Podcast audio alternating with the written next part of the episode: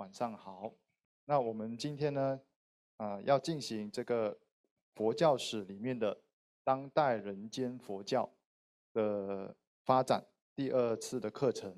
那我们在上一次的课程里面呢，我们可以看得到，大概让大家了解到从明清的佛教概况来说明了怎么样子会影响到我们近代的佛教的发展。乃至于到我们现在的整个人间佛教是怎么样子的情况之下开展出来的？那我们从上一堂课里面呢，可以大概知道金灿佛教在明清时代乃至一直到民国初年的金灿佛教，作为使得整个佛教没落的一个非常重要的其中一个原因。我我很想把它说成是主因，但是在整个大历史的情况。大历史的脉络之下，我想我们还是保持谦卑，先把它当做其中一个重要的原因。然后，另外还有在这样的情况之下，使得整个佛教被山林化，就是往深山里面去了，被鬼神化，只是崇尚鬼神，讲一些比较灵异的一些话题，甚至被边缘化，已经不被视为一个社会里面的主流。所谓不被社会里面视为一个主流，就是。当你学佛的时候，人家会觉得你为什么学佛？然后或者说在生命里面，大家想我要赚钱，我要做什么？但是我不会想到学佛是我其中一个选择。这已经象征了我们整个佛教在当时候逐渐逐渐的被边缘化了。甚至在当时候，很多人会想要学佛，甚至出家。他的原因可能不是为了要让生命提升，而是我可能吃不到饭了。太穷了，欠钱了，或者情感失败了，或者走投无路了，才会去出家。所以在这样的整个情况之下，整个佛教的概况一天比一天的，从明清时代一直到我们的民国初年，一天一天的没落。当然，这个没落虽然在民国初年的时候得到了太虚大师他们的觉醒运动、改革运动。可是事实上，这个觉醒到一直到开始有成型，重新复兴起来当中，其实是经历了将近五十年的岁月的。OK，所以当一个觉醒到一个真正看得到的结果，它其实会有一个叫做延缓，延缓，它不会马上反应。一个这么大的系统，它要能够产生变化，看得出来的变化，可看见的变化，它是有一定它的延缓度。这是一个系统。系统学里面的一个自然现象，那我们来看一看，在师傅啊，我想我在我的课堂里面，我都把大师称作师傅，因为我想一定是大家在座的师傅。OK，那师傅他在其中一篇他的一篇著作文章里面，叫做《中国佛教阶段性的发展厨艺》里面，他有提到，他把整个。中国佛教或者佛教在中土发展的阶段，它分成六个阶段。第一个阶段叫做东传，东传易经时期，这个时候是什么？秦汉魏晋的时候。事实上，虽然我们知道在历史上我们最常听到的是什么？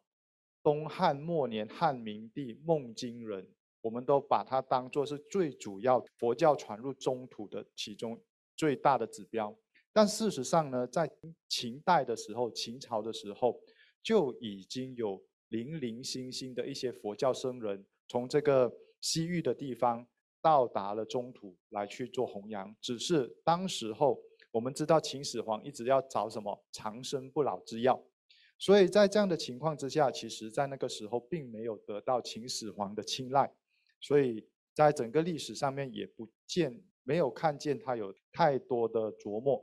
OK，只有片段的文字指出，确实在秦代的时候，中在西域就已经有一些僧人来到中土去传教了。那一直发展到整个魏晋，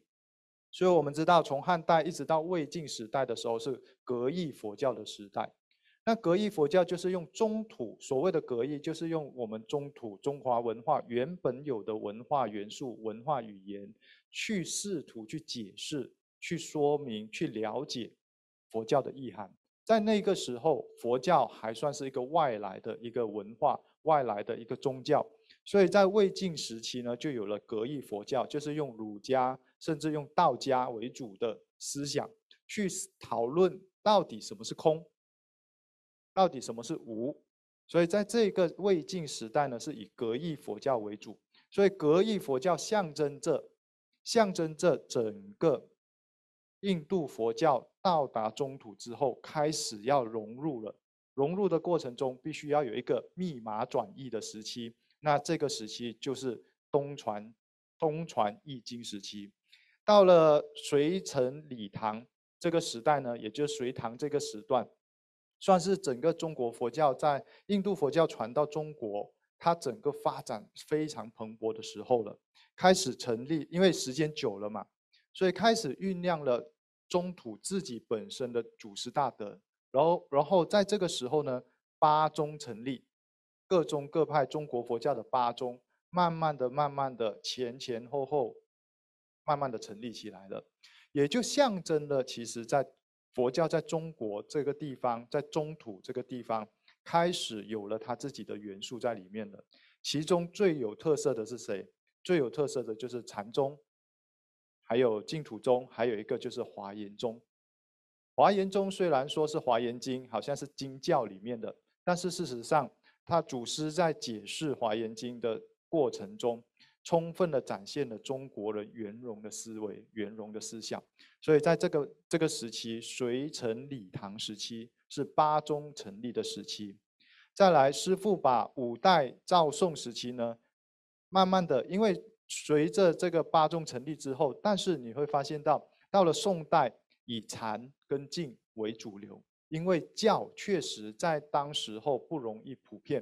因为教理其实是非常深刻的。大家如果稍微有读过佛典经论的话，你就会知道为什么 最后这些教理型的，像天台宗啊、华严宗啊，甚至唯识宗，算是在中中土最快比较消声的，比较声音越来越小的，甚至可以说在玄奘大师。之后只传了一代，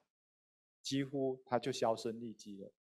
但是所幸这些都有留下文字，这也是为什么我们说文化弘扬佛法是很重要的。OK，所以在唐在宋代的时候，禅跟净为两大主流。慢慢的、慢慢的到了元朝的时候，我们知道元代是蒙古族，是周边包括一些西域的地方。这时候是以藏密或者。那个时候应该是只能够说是元朝的密教，其实密教在唐朝的时候就曾经来到中国了，但是在这个元朝的时候，密教呢算是以藏密或者蒙古地带这一区传过来的密教，因为在密教密教在印度的发展也有初期的密教、中期的密教到后期的杂密，那事实上在。从西藏传过来，已经是密教在印度发展的后期的密教的模式了。OK，所以你会发现到跟我们中土的早期、很早期唐代的时候的密教经典的内容所述，稍微有一点点风格上面不一样，因为它是在印度不同时期的传过来的密教。那到了元朝的时候、明朝的时候，有密教、宫廷密教，进入到了满清。事实上，从明代中末年的中末时期就已经进入了一个金灿香火的时期，然后也就是我们上次上次的课程里面看得到的，我们从这样的一个五个六个的时期可以看得到，佛教在每一个时期在中国佛教发展，它都有它自己的，应该是说在当时候的因缘条件之下，它有它时代性的那个任务。所以，我们师父认到了这个时期呢，他认为人间佛教时期是二十世纪以后为主流的一个佛教史佛教发展形式，它是有它的必然性跟它的必要性的。尤其，其实我们现在看得到的人间佛教的的风貌，事实上，在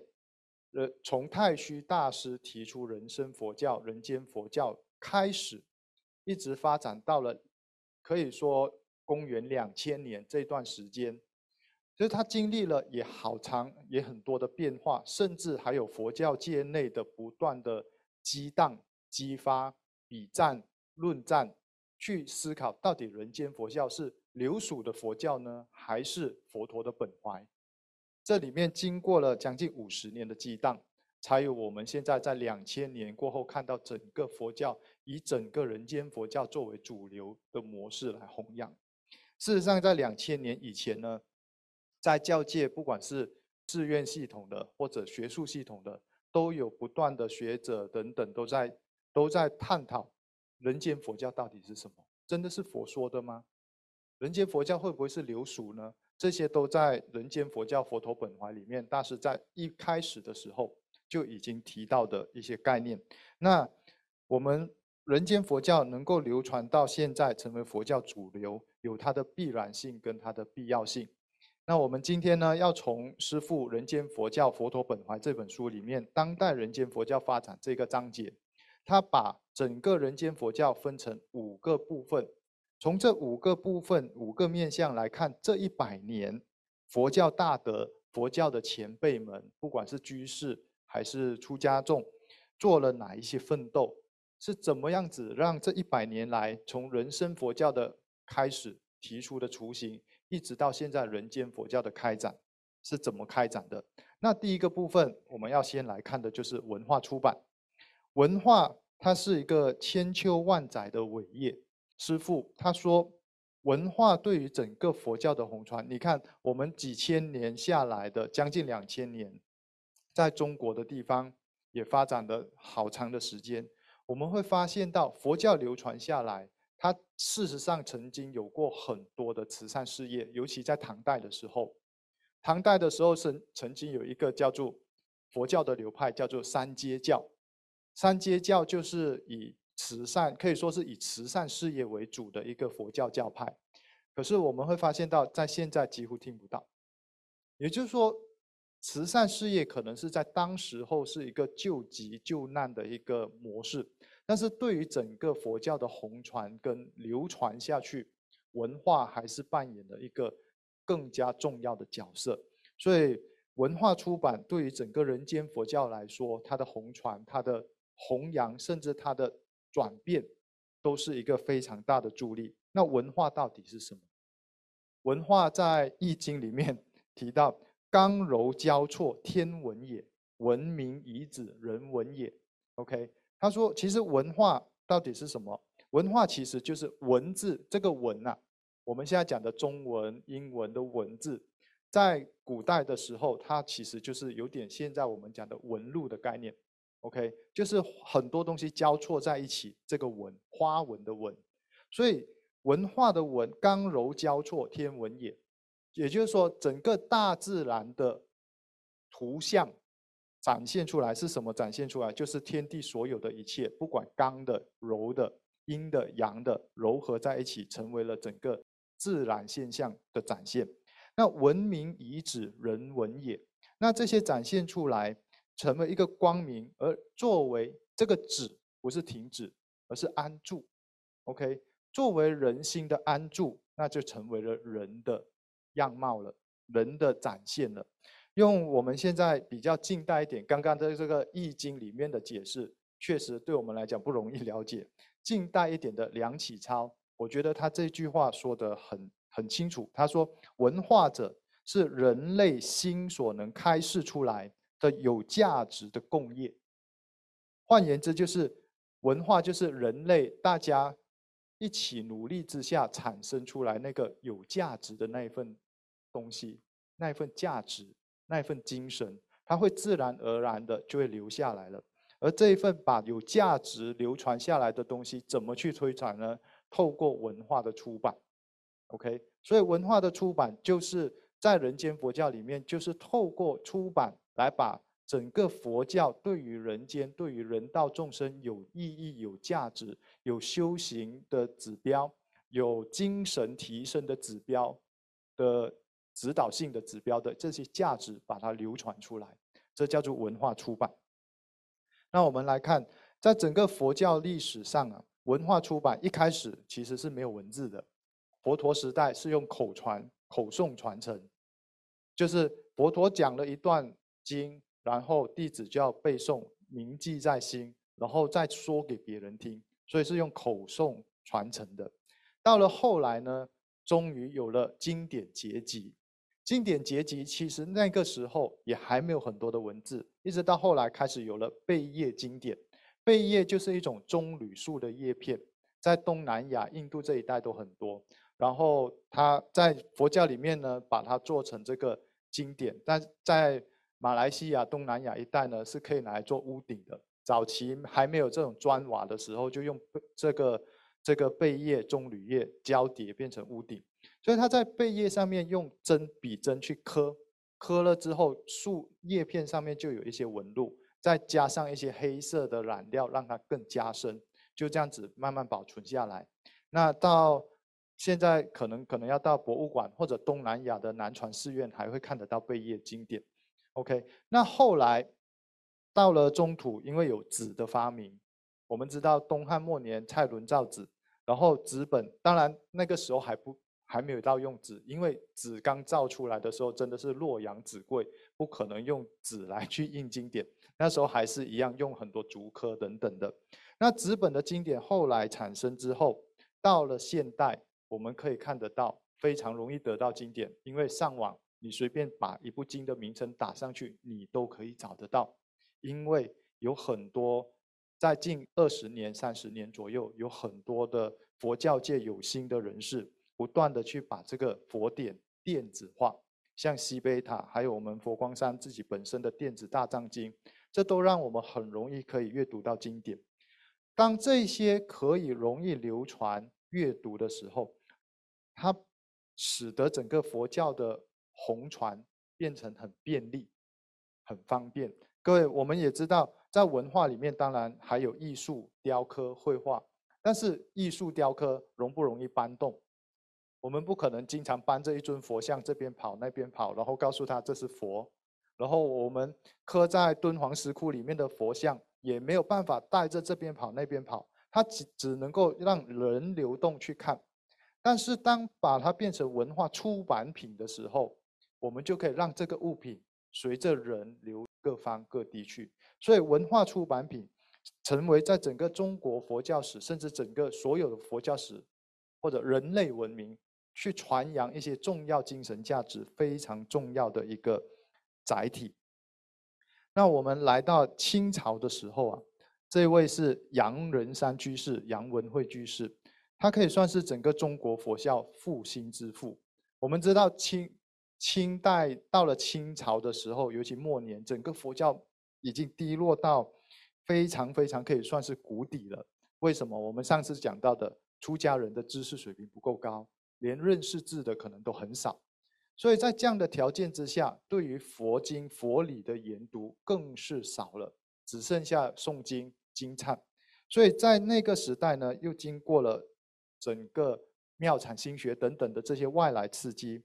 这杨仁山居士啊，他作为当时候的一个重要的人物，把整个中国佛教兴复兴起来。那他是怎么做的呢？我们先来了解杨仁山居士，他从一八三七年出生到一九一一年往生，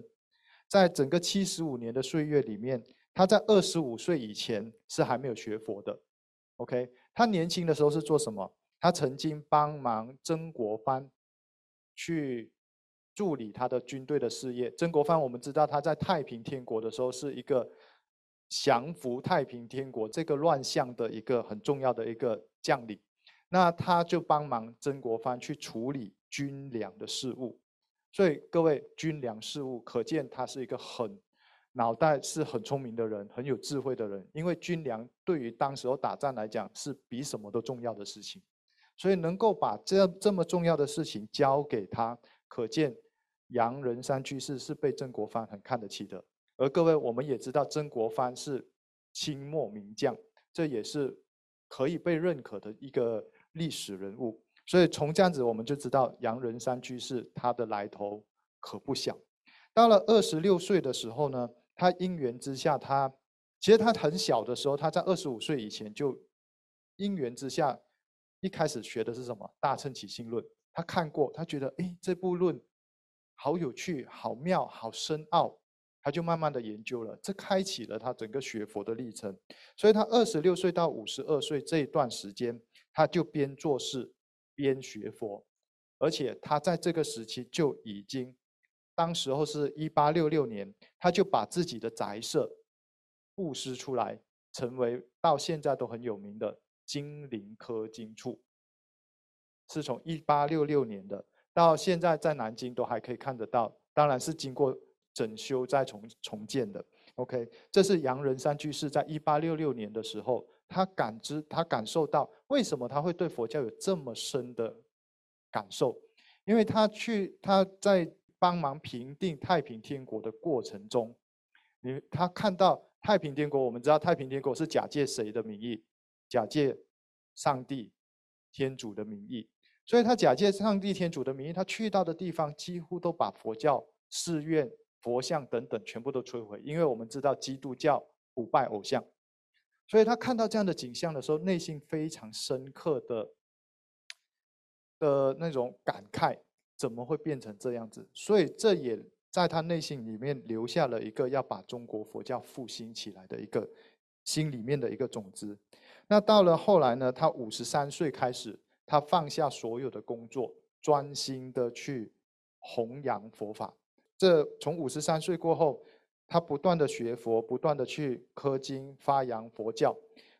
各位你知道吗？他在后来，我们知道他创办了佛教的学堂奇缘精舍，甚至在最后创立了佛教的研究的机构佛学研究会。这在当时候是一个非常新潮的思维。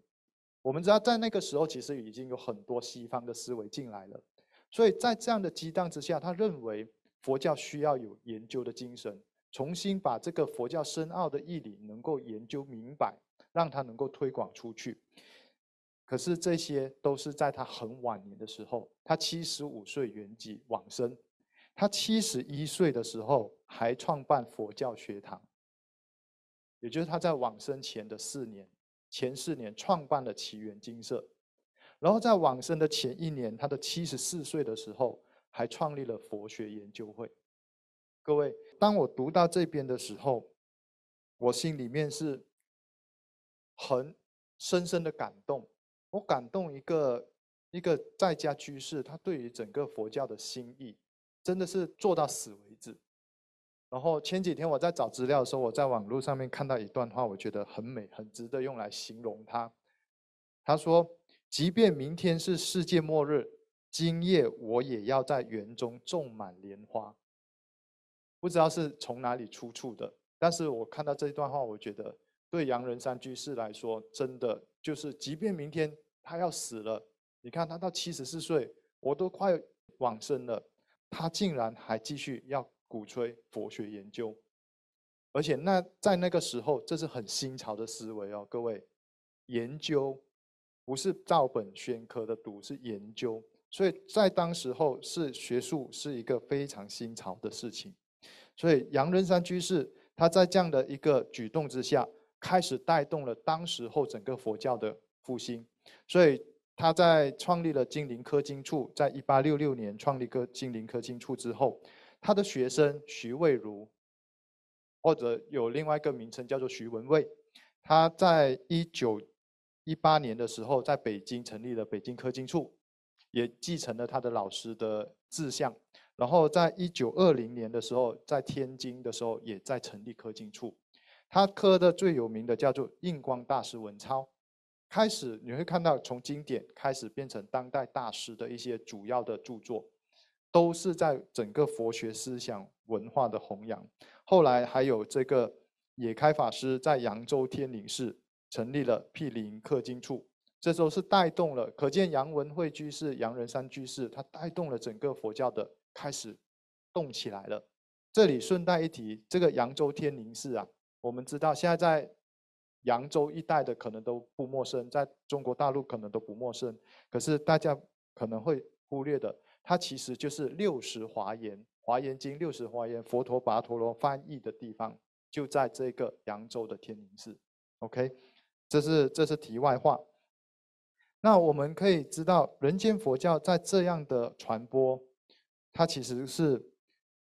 在杨仁山居士还有这些大德们的这样的传播，它在人间佛教的传播贡献很大。